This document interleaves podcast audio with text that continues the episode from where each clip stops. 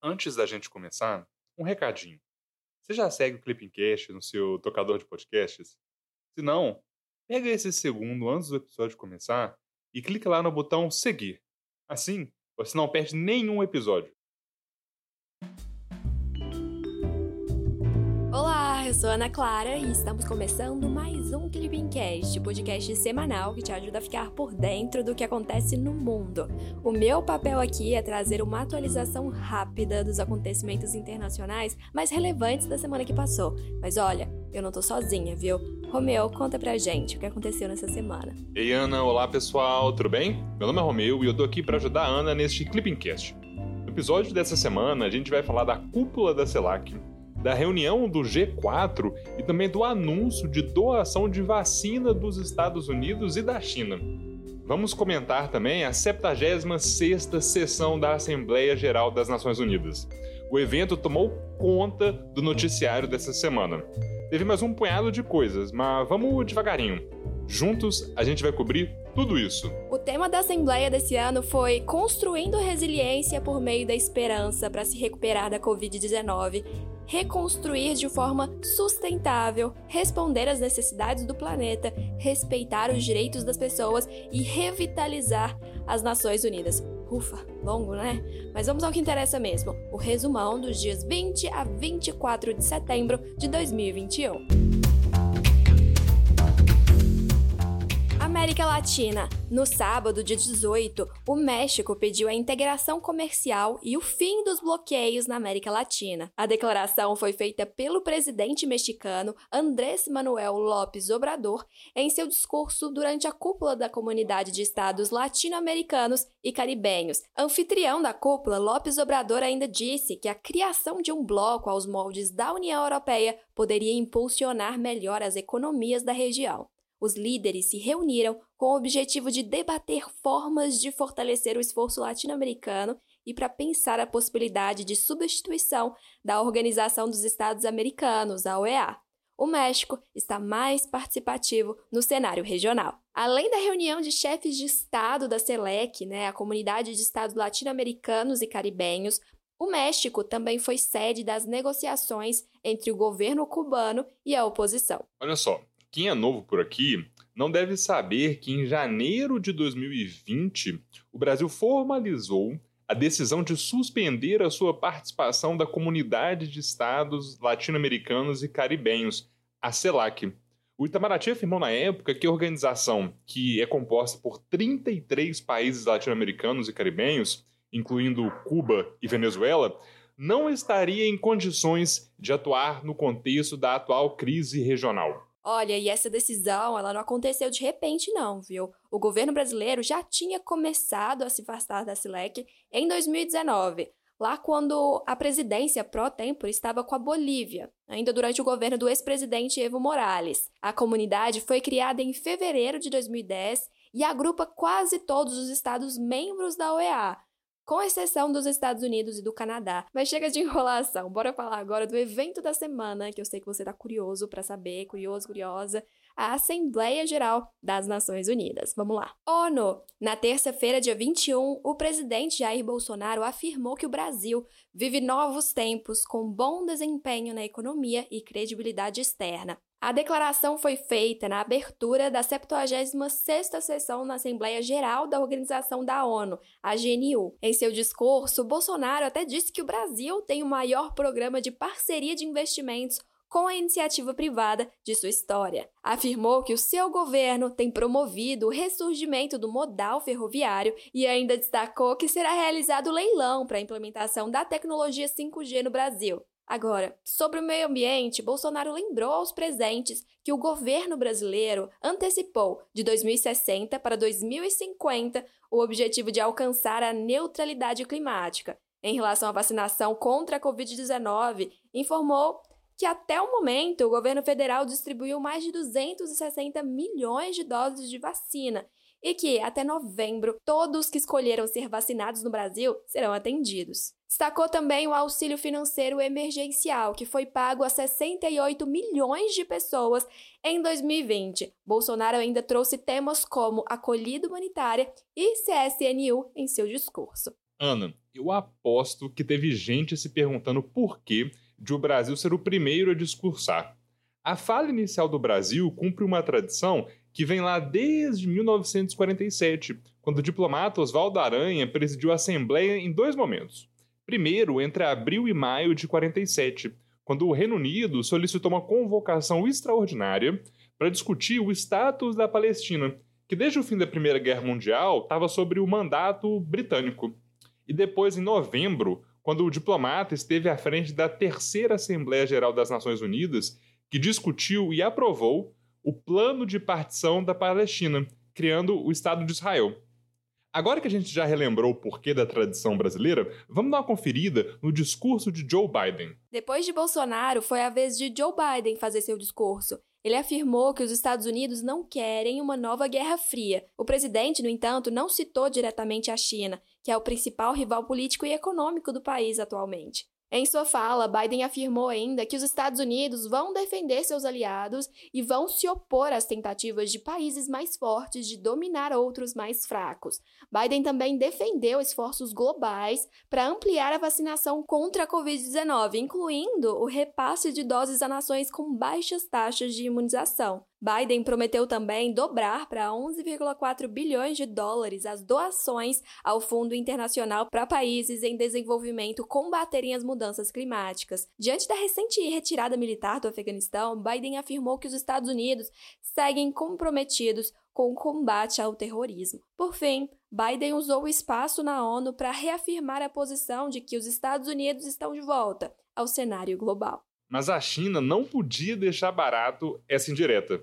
E aí, Ana, conta pra gente o que foi que o Xi Jinping respondeu. Em seu discurso, o presidente chinês, o Xi Jinping, ele criticou o intervencionismo externo. Sem citar os Estados Unidos, o presidente ainda criticou as intervenções militares ocidentais em países como o Iraque e o Afeganistão.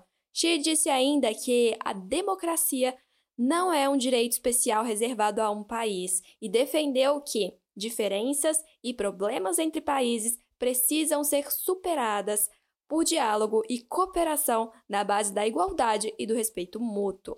Assim como Joe Biden, Xi dedicou parte de seu discurso às mudanças climáticas e reafirmou o compromisso de alcançar a neutralidade de carbono até 2060. Ele afirmou ainda que o país não vai financiar projetos que usam energias baseadas em carvão, o anúncio foi visto como importante, isso porque a China vinha sofrendo pressão internacional para tomar a medida, sobretudo depois que a Coreia do Sul e Japão anunciaram decisões parecidas nesse ano.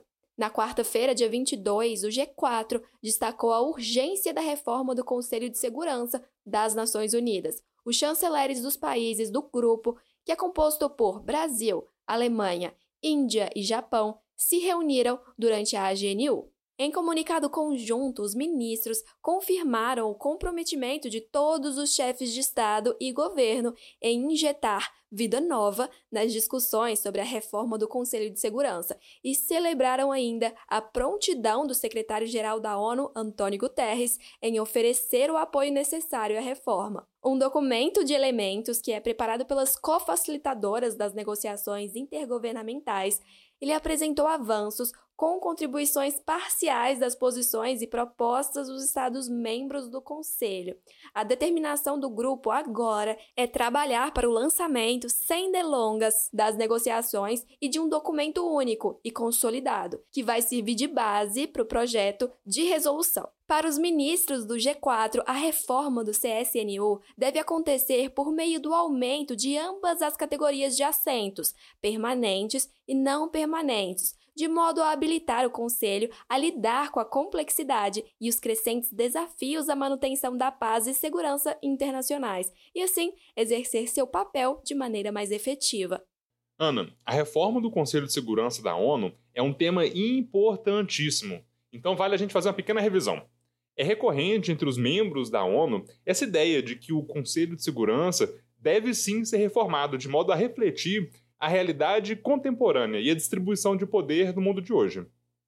Nesse debate, que ganhou intensidade a partir dos anos 1990, o Brasil se juntou com a Alemanha, Índia e Japão para formar o denominado G4, grupo que defende a expansão da CSNU nas categorias de membros permanentes e não permanentes, com maior participação de países em desenvolvimento em ambas, com o objetivo de refletir melhor a atual realidade geopolítica. E o Brasil não participa apenas do G4, viu? Ele também participa do L69. O grupo foi criado em 2007 e é composto por mais de 40 países em desenvolvimento que também defendem a expansão e o aperfeiçoamento dos métodos de trabalho do CSNU. Anota aí.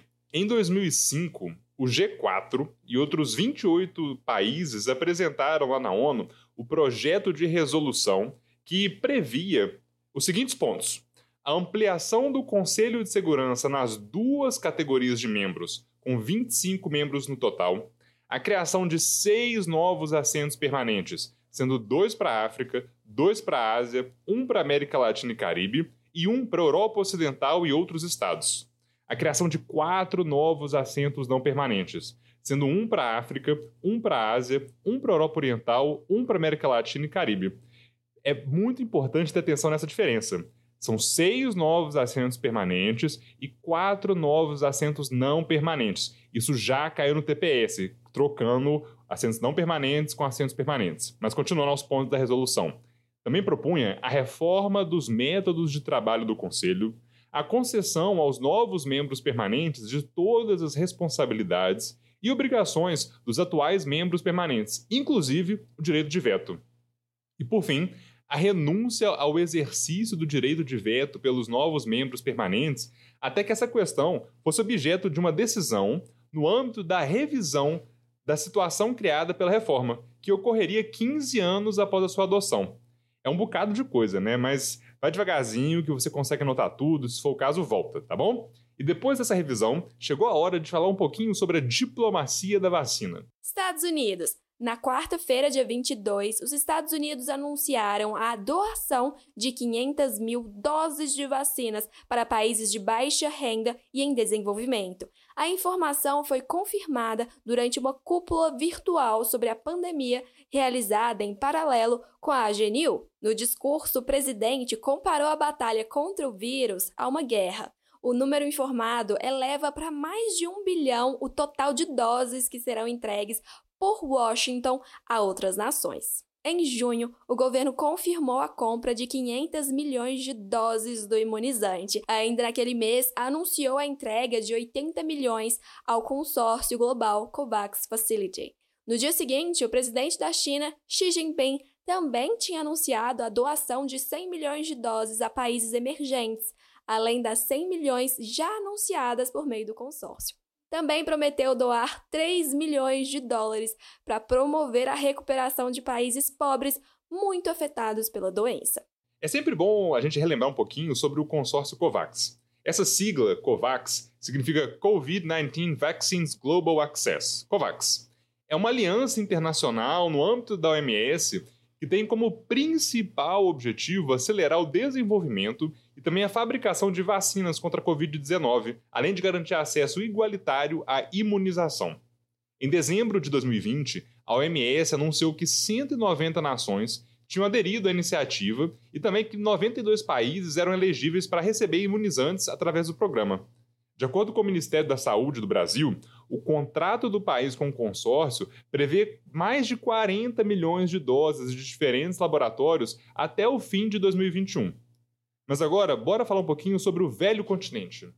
União Europeia. Na quarta-feira, dia 22, o presidente da França, Emmanuel Macron, decidiu mandar de volta seu embaixador em Washington. O embaixador foi retirado em protesto ao acordo AUKUS, firmado entre Estados Unidos, Reino Unido e Austrália, e que prevê a construção de submarinos nucleares. A crise entre Washington e Paris ocorreu porque o pacto levou a Austrália a cancelar um contrato para a compra de submarinos convencionais franceses. Paris não foi avisada com antecedência da parceria. Em comunicado emitido pela Casa Branca e pelo Palácio do Eliseu, Joe Biden e Emmanuel Macron reconhecem que a crise poderia ter sido evitada com consultas diretas entre os aliados em questões de interesse estratégico para a França e os parceiros europeus, e se comprometeram a lançar um processo de conversas para garantir a confiança mútua. No comunicado, Biden reforça a ideia da parceria com a França e todo o bloco europeu na região do Pacífico, hoje no centro da política externa americana e da estratégia de contenção da China. Economia. Na sexta-feira, dia 17, o governo promulgou a entrada do Brasil no Banco Asiático de Investimento. Um decreto assinado pelo presidente Jair Bolsonaro promulga o acordo constitutivo do Banco Asiático de Investimento em Infraestrutura, firmado pelo governo brasileiro em 2015 em Pequim. A participação do Brasil no acordo foi aprovada pelo Congresso Nacional em agosto de 2020. Com o decreto presidencial, o acordo é incorporado ao ordenamento jurídico brasileiro, na última etapa legal da adesão do país como membro fundador do Banco Asiático de Investimento em Infraestrutura. Assim como o novo Banco de Desenvolvimento do BRICS, esse tem o caráter multilateral e atua prioritariamente no financiamento de projetos na Ásia, mas ainda pode, segundo o governo brasileiro, conceder créditos para obras em outros continentes, desde que estejam relacionados com alguma iniciativa asiática. A China não perdeu tempo. Durante o governo Trump, o gigante asiático buscou aumentar seu engajamento multilateral, com o intuito de ocupar o vazio que, naquele momento, era deixado pelos Estados Unidos nas organizações internacionais. Ainda no primeiro mandato de Xi Jinping, a criação do Banco Asiático de Investimento e de Infraestrutura, bem como a nova Rota da Seda, sinalizaram justamente essa expansão do soft power chinês. Atualmente, a China busca posicionar-se como grande defensora da globalização, do comércio internacional e dos acordos sobre mudança climática, assim com agências especializadas da ONU que são lideradas por chineses, sendo elas a Organização das Nações Unidas para o Desenvolvimento Industrial, a União Internacional de Telecomunicações, a Organização Internacional da Aviação Civil, a Organização das Nações Unidas para a Educação, a Ciência e a Cultura, a Unesco, e a Organização das Nações Unidas para a Alimentação e a Agricultura, FAO. É isso, pessoal. Chegamos ao fim de mais um Clipping Cast com o resumão da semana dos dias 20 a 24 de setembro de 2021. Vocês gostaram? Tem alguma crítica? Mande mensagem sobre o conteúdo do podcast lá pelo nosso Instagram, o arroba. Tchau, tchau e até semana que vem. Para você que nos acompanha, vale compartilhar nas suas redes sociais essa rotina de estudos no Clipping, viu? A gente vai adorar acompanhar a sua jornada rumo à diplomacia. Até semana que vem. Tchau, tchau!